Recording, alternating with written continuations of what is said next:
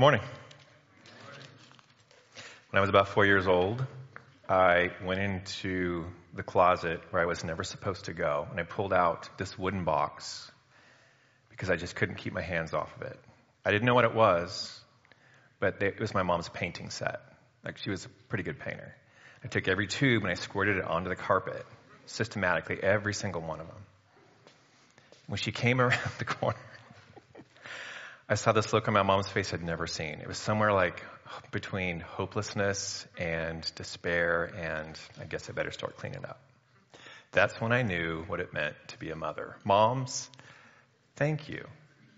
You lose your hobbies, you give your time, you love your kids. So thank you for being a mom. We love you. Happy Mother's Day. We're going to be in Philippians chapter 1, verses 3 through 6. If you need a Bible, we have some in the back. Um, we are talking about what it means that we have a story, because everybody does, and how we see that story and how we experience that story radically changes based on the relationship that we have with God. And I love being a pastor, but here's one of the things I don't love. One of the, the things that I find almost impossible is when I do counseling, or even if I'm just chatting with somebody, trying to convince someone of God's work in their life is next to impossible. It's almost like telling someone to look at the sun, right? They'll, they know the sun's out there and the sun does good things and it grows stuff, but like, no, put your eyes on the sun. Well, don't do that, right? I would never tell them to do that.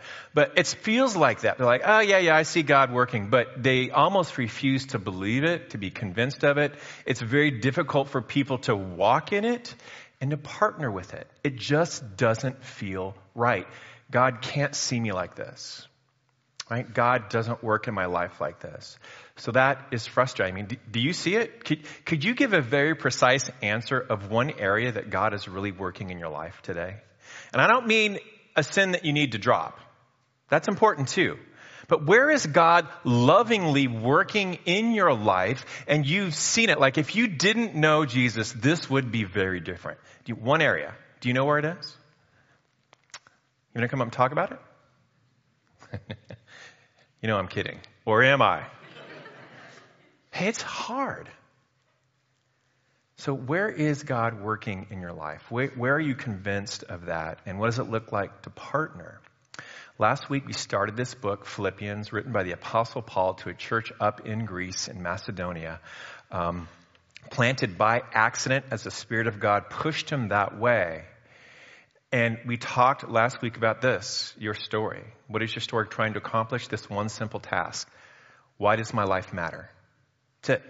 You are living your story, trying to figure that out over and over and over.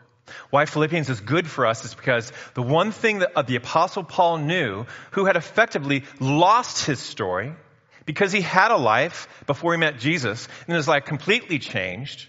And here he is, the happiest man in Rome, yet he's under lock and chain in jail, writing to the church in Philippi and here's what we can perceive. Paul knows this. He knows that his story is a movement or a stanza wrapped up into God's grand story. And there's no way he can be ripped from God's story. There's no way that he can walk outside of that. He trusts God like that. And so we want to understand our story like that. And, and we learned last week the start, the start of that is grace. Your story has got to grow out of grace out of what God has achieved, what He's accomplished, what He gives you, not you, grows out of grace and it, and it gives us an unshakable peace. So we're going to pick up where we left off from last week. And I want you to think about how you are partnering with God's work in your life right now. What did that look like before you walked in today? As we read the text, think about what that looks like as we walk out of here. All right. So we're going to be in chapter 1 of Philippians. will be verses 3 through 6. This is just the beginning of the letter. I thank my God in all my remembrance of you, always in every prayer of mine for you all, making my prayer with joy because of your partnership in the gospel from the first day until now. And I am sure of this, that he who began a good work in you will bring it to completion at the day of Jesus Christ. So good. Dear Heavenly Father, we come before you um, as your people. Our prayer this morning as we open your word is that you would give us the grace, the blessing, the privilege, the pain of letting your word open us up. Lord, let us understand who we are in you. Let us understand the story that we live. Let us see your work. In the name of Christ, amen. So God is working in your life. This is happening. We want to put our finger on that. But because of God's good work, because of what He is doing, here's what I can tell you about your story. Because we're going to learn a little bit each week about your story. Here's what I can tell you if you're trusting in Christ. Your story is going to end, and it's going to end in this way it's going to end in glory. What do you mean by that? We'll get there. But if you're trusting in Christ, your story is going to end in a very specific way. Regardless of how it's filled in in the middle, your story ends in glory. So, how can we walk through this today? Well, we're just going to let the text walk us through it in this way. First, if this is going to be true of you, you need to put your focus on God's work first. You've got to see it. Not only that, not just by periphery, you've got to focus on it. Secondly, you need to be convinced of God's good work. It's one thing to know the sun shines. It's another thing to understand that the sun is the life giver. Same way with God. It's one thing to be focused on God's work, but you yourself need to be convinced of God's work for you and what He's doing and why He's doing it. And lastly, to understand this, you need to partner with it. This is what Paul wants for the Philippian church and for us. That we would understand our story so much so wrapped up into the story of God that we would have confidence that fear would be something that fades away. That we would understand what it means to walk in faith and, and to show up in life, right? This is what God wants for us, to partner with His good work. So first, um, because of God's good work, your story, my story in Christ ends in glory. Let's get there. First, focus on God's good work. So what do we mean by focus? Well, many of you have phones, right? Everybody have a phone. And I don't know what other phones do, but I know an iPhone has a portrait mode. Why is the iPhone portrait mode cool? Well, one is because Apple's ingenious and they make you want something you never wanted, right? So they show you a commercial and say, I've got to have that. I, am that shallow. I'll do that. But what does it do? It gives you this depth of field. So when you push it to portrait mode and you move up on somebody and you take their picture, what happens is, uh, I think there's two lenses, and the first lens is on the person, and the second lens gives you this huge depth feeling, so everything else is blurry except for the object. That's why it's awesome for portraits. Why? Because that contrast of blurry and depth of field contrasted with this very sharp, close object, puts the glory on that object. This is what we're talking about when we're talking about focusing on God's good work in your life so that the rest of what's going on becomes almost just field of depth issues, periphery, things that are, that are there. We know they're there and they might even be important, but they're blurry concerned with how God's work is going in my life. So verse three, here we go. I thank my God for all remembrance of you, right? He thanks God for the remembrance of the Philippians. Let me read you another version of this. Anybody ever read the Message Bible? It's a very simple Bible that's med. It's not word for word. It's not something that's good for study, but it's good, right? Sometimes when we're reading words in one translation, the Message Bible will help clarify that. Let me just read to you what the message says. Verse 3 Every time you cross my mind, I break out in explanations of thanks to God. Each exclamation is a trigger to prayer. I find myself praying for you with a glad heart. I think that's so good. That's basically what Paul is saying. Hey, Philippian church, right off the bat, I can't even pray about you without being triggered. And this is how I'm triggered. I'm triggered to praise God and to worship Him because of the God's work in you. When I see that and I think about it, I can't get over it. This is what happens when Paul prays for them. He's so overwhelmed by God's good work in this church, and there's problems, he has to be interrupted. And he praises God. He just gushes. Right? And this is the, this is how he opens his letters. But this is, well, not all letters. Sometimes he gets right to it. For the Galatian church, there was issues. They were leaving the gospel. He's like, all right, I'm the apostle. Listen to what I have to say. This one, he just gushes on them. I see what God's doing in your life. And when I see it, it makes me worship. Right? So, what is God's good work? Let's get there. Do you remember last week uh, we talked about Lydia? When the Apostle Paul was up in Philippi, there's no synagogue, so he and Silas were looking for where, the, where people were gathering, and he found um, some women by the river that were praying. One of them was Lydia. And Acts chapter 16 verse 14 says, the Lord opened her heart to pay attention to what was said by Paul. And after she was baptized and her whole household as well, she urged us saying, if you have judged me to be faithful to the Lord, come to my house and stay. And she prevailed upon us. So God's good work is nothing less than what we see happening in Lydia's life as she hears about the gospel. The Lord opens her heart that she might understand and give attention to who Jesus is, not just in history or not just that he's the Messiah. She receives him as Lord. Lord. He moves into position in her heart as the one that she loves. She enters into relationship by grace through faith. Side note. When God cracks that door open, friend, you gotta bust through it. She's aggressive. I can tell by what she does. Right? The type of person she is. I don't care if you're aggressive or not. When God opens that door, you have got to aggressively walk through it. Do not tease yourself and trick yourself and saying, well, I just don't have that kind of illumination from God. You have got to respond on the truth God has given you or you don't get anymore. She responds in faith. This is God's good work. He opens her heart. And oh, by the way, who is she?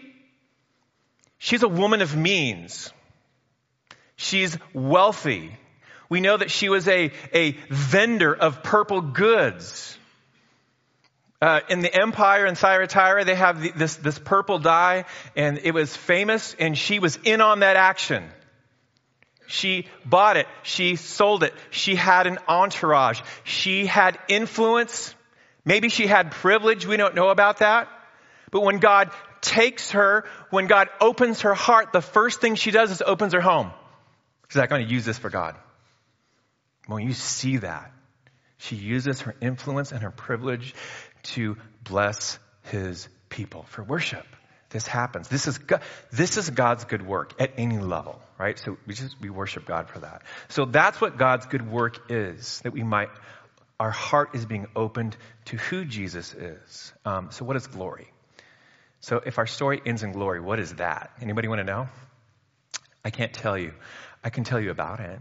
Um, it's that nagging suspicion that you walked in here with today that there's got to be something more. It's that nagging suspicion that there's got to be more to life. There's got to be some greater purpose, and you find yourself trying to wrap your story around that greater purpose. For some of us, it's alcohol. For some, it's sex. For some, it's money. For some, it's just being a good person. For some of us, our kids. We try to find something transcendent, something glorious to wrap our story around that it might drag us along and that we might have some taste of glory as we live our lives out.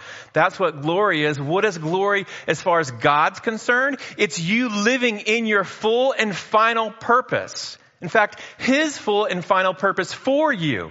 To Him, that is glorious. And that happens as you see Him, as you know Him, as you trust Him, as you see His character is beautiful, as you start to submit your life to Him. Then you see ever expanding concentric circles of glory, worship. It's not just fixing what's wrong in your life. That's just not glorious enough right? It's you living in His purpose fully for your life. It's new life. It's what Jesus died and rose for. It's new life, right? So where do we see glory? Well, um, we see it in a lot of places. Maybe it's at a concert. Maybe it's when your team wins. Um, but here's where you need to see it. Look at the sun, right? Glory is witnessed in the resurrection. If you want to know what glory looks like, if you want to know the full love and mercy and justice and power of God looks like, you're seeing it in the resurrection. This is the full vision of what glory is. And this isn't just a resurrection. This is the resurrection of God the Son for you. Not in general, for you. Right? Public display of glory. So, in Christ, we're getting there. This is where your story ends. Glory. If you've ever wondered what the future holds for you, well, we just read 1 John a couple months ago. Let me read you 1 John verse 3, chapter 3 rather. Beloved, this is to the church. We are God's children now. You believe that? Okay. And what we will be, oh, there's a future, has not yet appeared. But we know that when He, that's Jesus, appears, we shall be like Him because we shall see Him as He is. This is your hope. This is where human thriving happens. This is your future. When Jesus returns, you will see Him for who He is and you will be like Him. Your eternal existence is physical. It's not some disembodied floating in the clouds. Jesus made you this way, He likes it. Right? So in Christ, this is where we're going. This underpins everything that Paul's holding on to.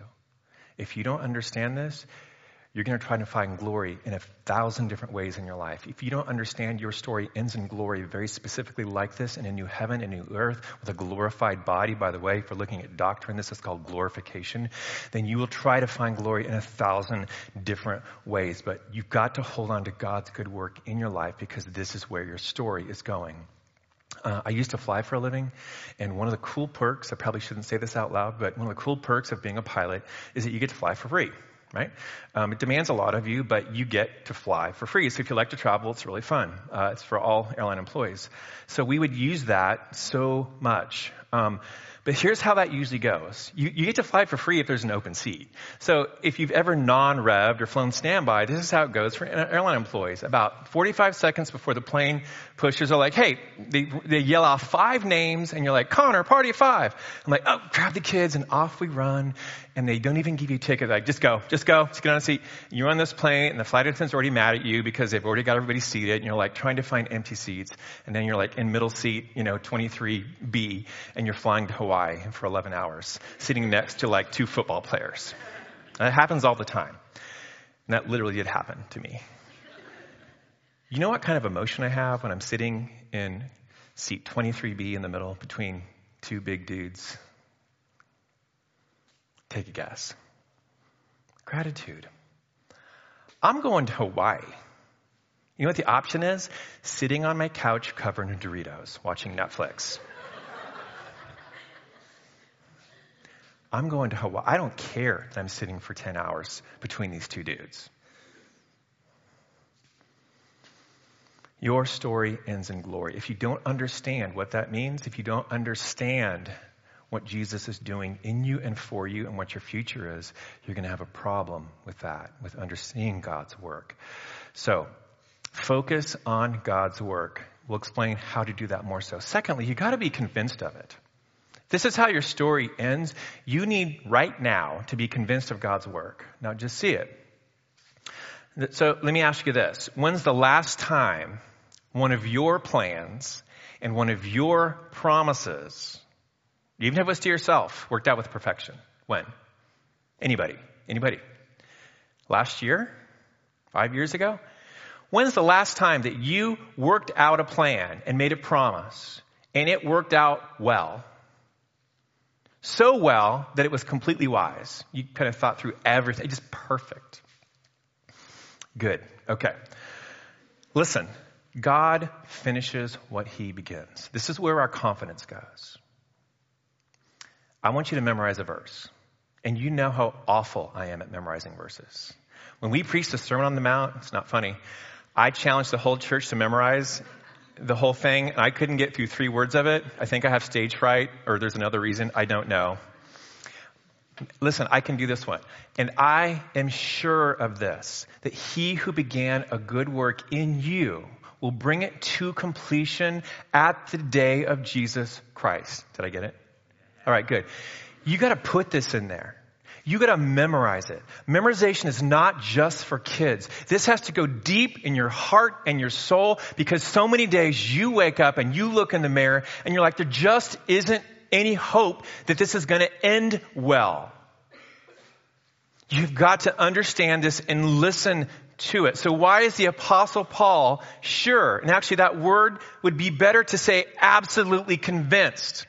He's absolutely convinced that the work he sees in the Philippian church, the work he sees that God sees in this church is executed in your hearts. He will bring it to completion. Well, why is this, the apostle Paul? Because he knows this progress is not dependent on him.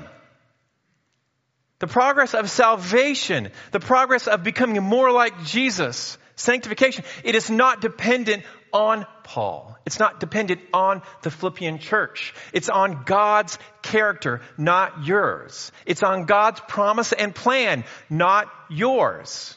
Can you rest in that? It's on God's finished work, not yours. This should give you great confidence that the work that He started in your life will come to absolute completion and you will see progression, although it will be wild as you experience it. Many ups, many downs, but you've got to be convinced of God's good work. This is how He does it. So can we, how do we do that? How can we be helpful? How can we be helpful as a church to one another so that we can convince one another of God's good work? Well, here's one way. Celebrate gospel progress. That's one of the themes of the book. Can you do that? Well, I guess. I don't know. What do you mean? Cel- let me expand on that. Celebrate gospel progress in your life, do not wait to celebrate perfection. Mm. See, there's a lot of you out here. I'm going to put myself in the camp.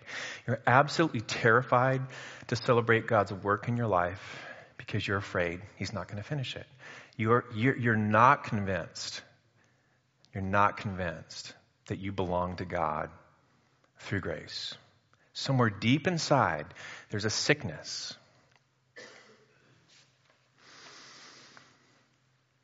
and you can't celebrate it. Because you believe that God will only love you well if you're a good person. Maybe one in if you're a good person. And there's another side of this sickness. Honestly, God kind of owes it to me. I am a good person. Right? Um, no, God finishes what he begins, you need to learn to celebrate gospel progress, not perfection, right? Because when you don't celebrate progress, what you do is you prophesy failure. You will do it to yourself. Let me give you an example of that. When I was learning to ride a bike as a little punk kid, I think I was five, my dad took me out to a park and he didn't give me training wheels because he's like, training wheels are for sissies, right? That's what my dad said. So I'm like, well, I don't want to be a sissy dad, so don't put them on. And so he takes me out to the park, right? I probably need therapy. I'm sorry about that. He takes me out to the park and he's like, it's on grass. I'm not going to get hurt. And If I did, so what, right? Kids need to learn. So I'm out there, I'm riding, I'm falling over, I'm scraping my knees, and finally I kind of get it and I'm learning how to ride this bike. It was like a five seat banana seat thing with like streamers on the handlebars. So I'm riding this thing and you know what I find? I'm riding it, but I can't turn. You didn't tell me how to do that. And so I'm headed right out of the park onto the street and smashed into a parked car. Right? So my dad comes over and he's kind of like looking around and laughing. I'm like, Dad, I crashed. He goes, Yes, you did, but you rode that bike to the scene of the wreck. look, look where we started. That's my boy. You rode it to the crash. And like any self-respecting dad, he looked around, looked at little dent, he's like, let's go. I learned so much that day. Oh, dad, I'm so sorry. Hey, if you don't celebrate progress, you're condemning yourself to defeat. If you don't celebrate and are serious about the progress that God has in your life now, Yeah, but I'm not where I'm at. Okay, absolutely you're not. God says, Be holy, for I am holy. And He's not joking. If you don't celebrate what the Lord has done in your life, you'll put yourself in an endless loop of defeat. So, how do we do that? Again, let's get really practical. What, how did Paul do it? He thanked God for all of the Philippian church. I thank God for all of you. And he also encouraged the Philippian church. So let's stop right there. First of all, there's some raggedy people in this church. In the Philippian church, not ours. Just kidding. But really. And he's thanking God, worshiping God for all of them, not for most of them. Again, are you willing to celebrate the progress of the gospel in somebody that you know that you really just are so frustrated with? Because they know better and they just won't respond to the gospel the way they just won't do it. Can you still celebrate? Can you still thank God for them? How you're supposed to. This is one of the ways that we learn to celebrate the progress of the gospel. We thank God for what we see Him doing, no matter where it says. And secondly, we encourage people. We do this both publicly and privately. Listen, I'm not going to let anybody off the hook today, but some of us are built to see problems. I'm one of them. Like, when I walk into a room, I already see what's wrong with it. I see what's wrong with this organization. I see why this doesn't run right. You know, it's, it's kind of called a prophetic gift. I think they just make it sound better, right? But you see things that are wrong and you know how they should be, and you can't wait to tell everybody. That's people, God does make that way, right? And there's other type of personalities that are very priestly and they care about how you feel. And then there's kingly people who are just like, let's just get this done.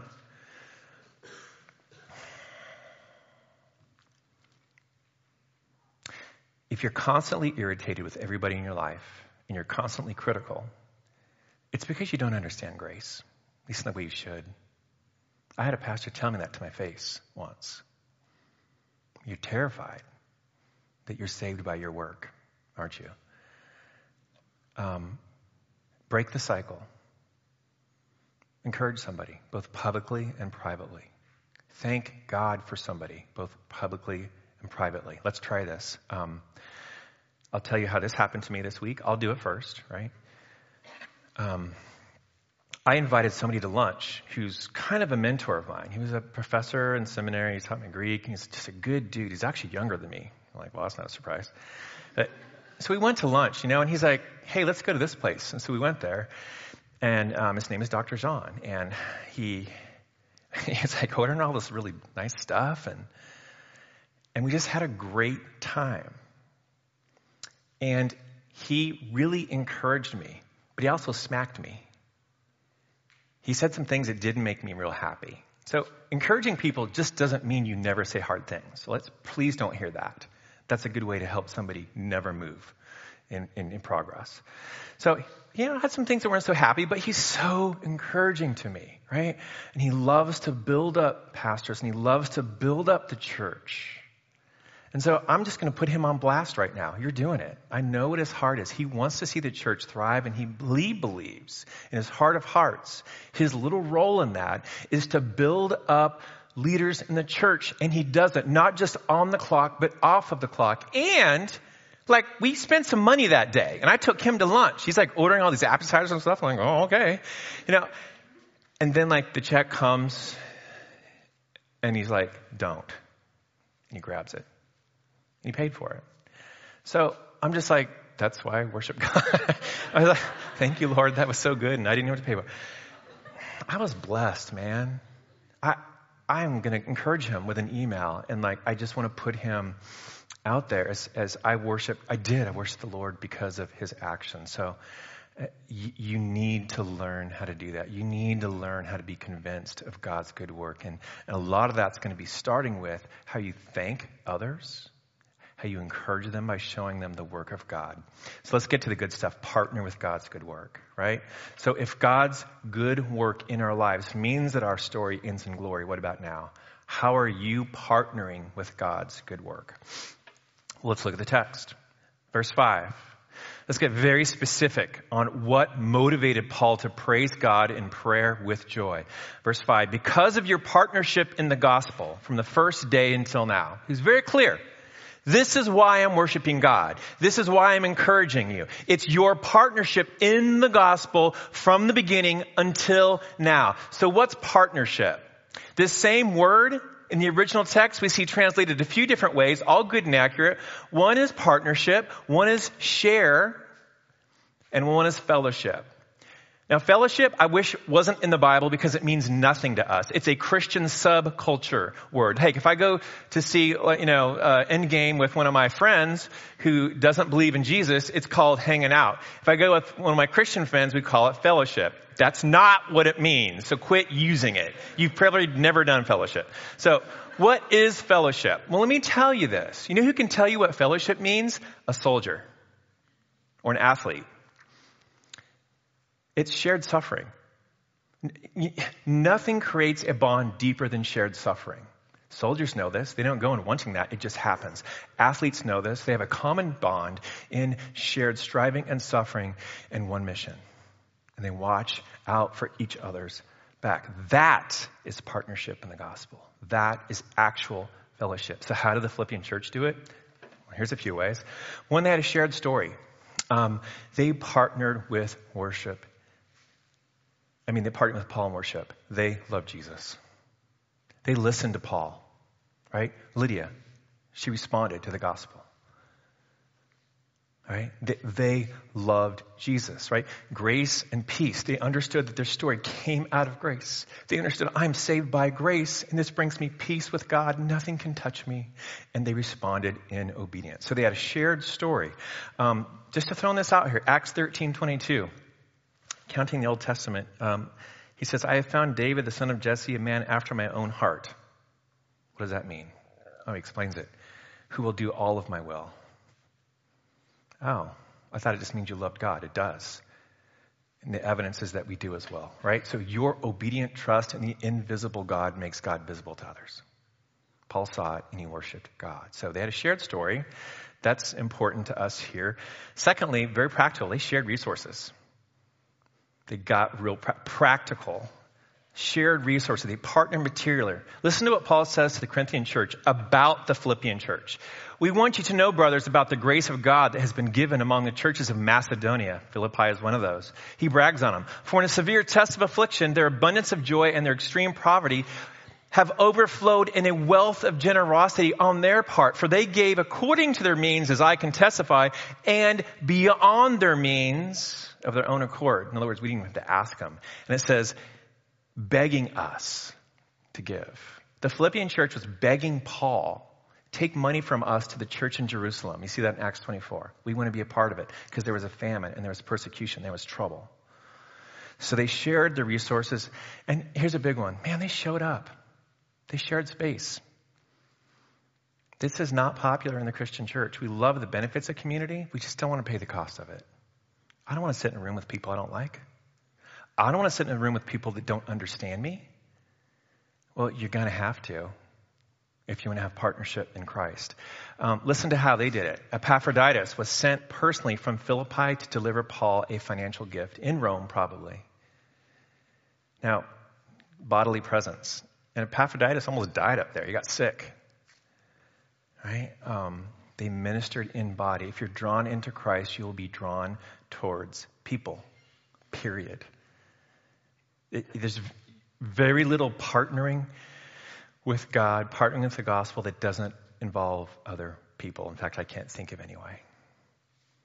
Even if you're just giving, you're giving to a church that's made up of people. Even if you're just serving, you're serving people. You're serving people. Partner with God's good work. Um, This is the story of Jesus, guys. This is not an add on to the gospel. This is vividly how Jesus lived. The worst day of his life on this earth, the one that made no sense to him at all, even though he signed up for it. And he did it out of love. And he understood what he was doing as God the Son. This day, this death, this resurrection, absolutely guarantees your story ends in glory. Do you believe that? If you do, if you do, you'll give your life to Him. If you do, you'll submit to Him.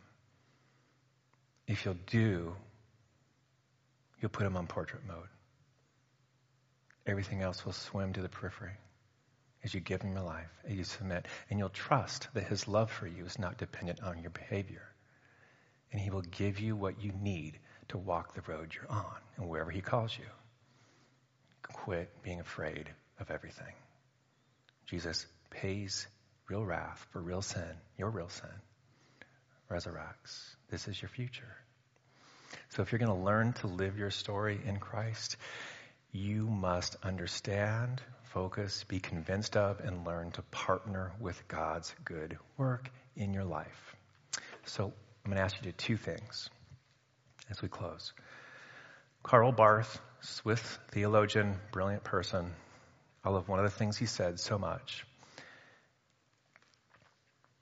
He said, Joy is the simplest act gratitude, right? When I have joy from what somebody's given me, that's gratitude. Let's turn it. Gratitude is the instrument of joy, isn't it? So do this. Today, celebrate gospel progress. I want you to thank God for someone, both privately and publicly. Do it. Now it's Mother's Day, right? This is a softball. Like, you know what? I don't even like my mom, and there's reasons. As Pastor Reeves said, she gave you life. Thank God for someone.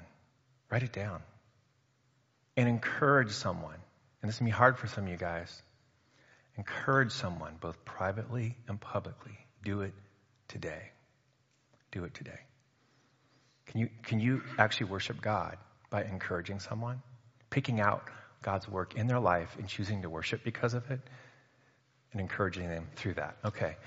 This kind of sounds weird. I never do this, but close your eyes. I'm going to read to you how your story ends because you need to see it. You need to hear it.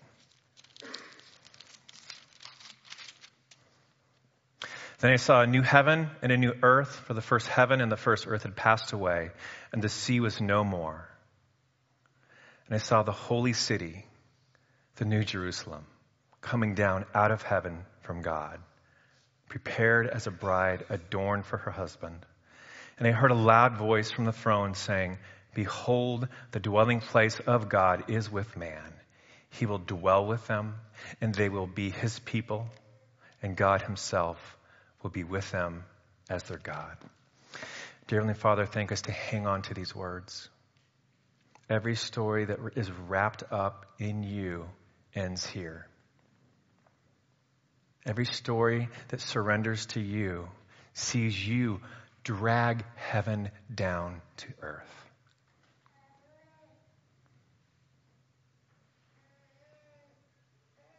Let that be our story. In the name of Jesus, amen.